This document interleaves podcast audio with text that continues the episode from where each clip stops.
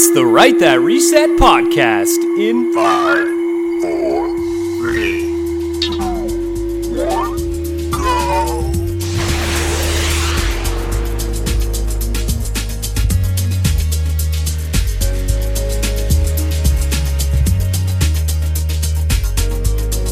Welcome to episode four, guys. Today's episode, we're going to try to cover a lot of stuff. Uh, first off, we have an interview with a couple of our regular guests, and we're talking about a modern day. Zombie apocalypse. So, this week, Google released its brand new Google Goggles. And what it is is a computer interface that covers one of your eyes and, and overlays almost a digital reality into your physical world. This is what we thought. So, now attach that to our head with a fucking eyepiece. What? Att- attach cell phones to our head with a fucking eyepiece. Like everyone's just gonna. Yeah, then everybody's fucking on their computer. all That's an easy way to put. That's an easy way to control the population if they're all zombified. It's true. If they're all glued to their phones, guess what? They don't care what it. Phone and chipped, and you're chipped, and you're like, And they don't. Because they- there's is there there's a camera on the front of those Google. we shouldn't get those. No, is there not a camera on the front of them Google Probably glasses? seeing everything that you're seeing. So I mean, what what stops Google for I being like? some sort of ways like going through. I don't think it's video. it would So have to be maybe it's video. Fuck. Since it's Google, yeah, I think it's probably video. So basically, we're all zombies. No, we don't have to be. You choose to be if you can tr- choose that So, path. so how can we not choose to be a zombie? Avert as much from technology as you can and be in the moment and live as a Somehow human. So let us know what you guys think. Are we becoming modern day zombies? Or are we just addicted to our technology? Because to me, both are the same thing. How many times are you in a room with somebody who has their face in their phone the entire time you're talking to them? Where is this going to progress? What What is going to happen when we're wearing these things on our head every day? Netflix, you're not watching. So, on last week's episode, I wanted you guys to watch the movie The Beautiful Truth. Uh, and it talks about Dr. Gerson.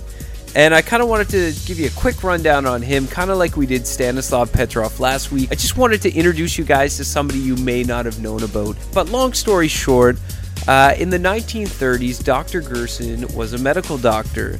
His daughter was diagnosed with tuberculosis. Uh, at that time, that was an incurable disease.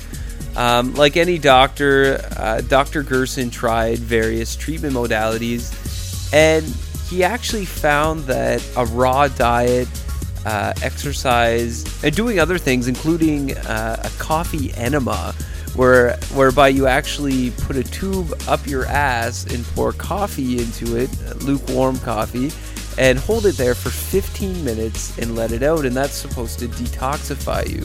Now, I know it all sounds like hippie crap, in which he was told at that time that that's what it was.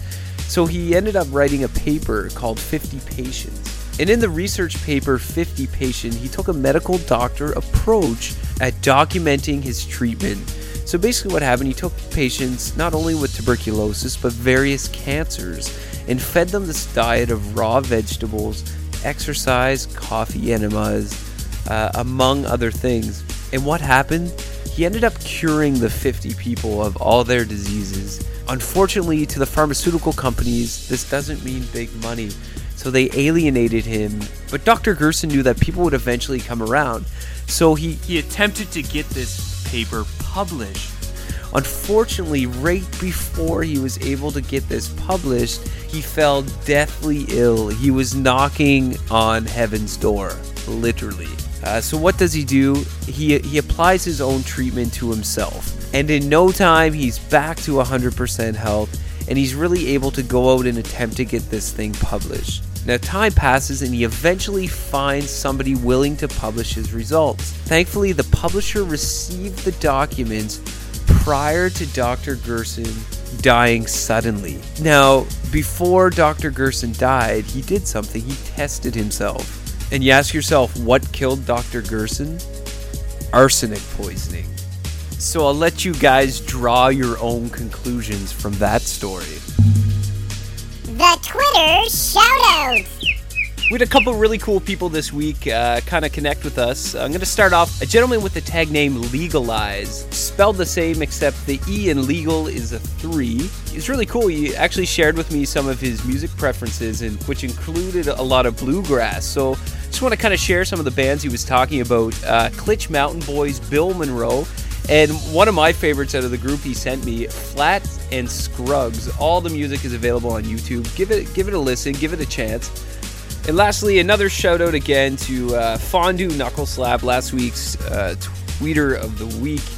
Um, again, another solid week of funny uh, funny tweets. Always entertains me. If you guys haven't checked him out yet, at Genghis underscore Dong, give him a follow.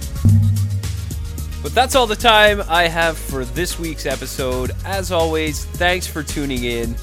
I'm Moose Blue. Follow me on Twitter at Write That Reset. We just passed 200 followers.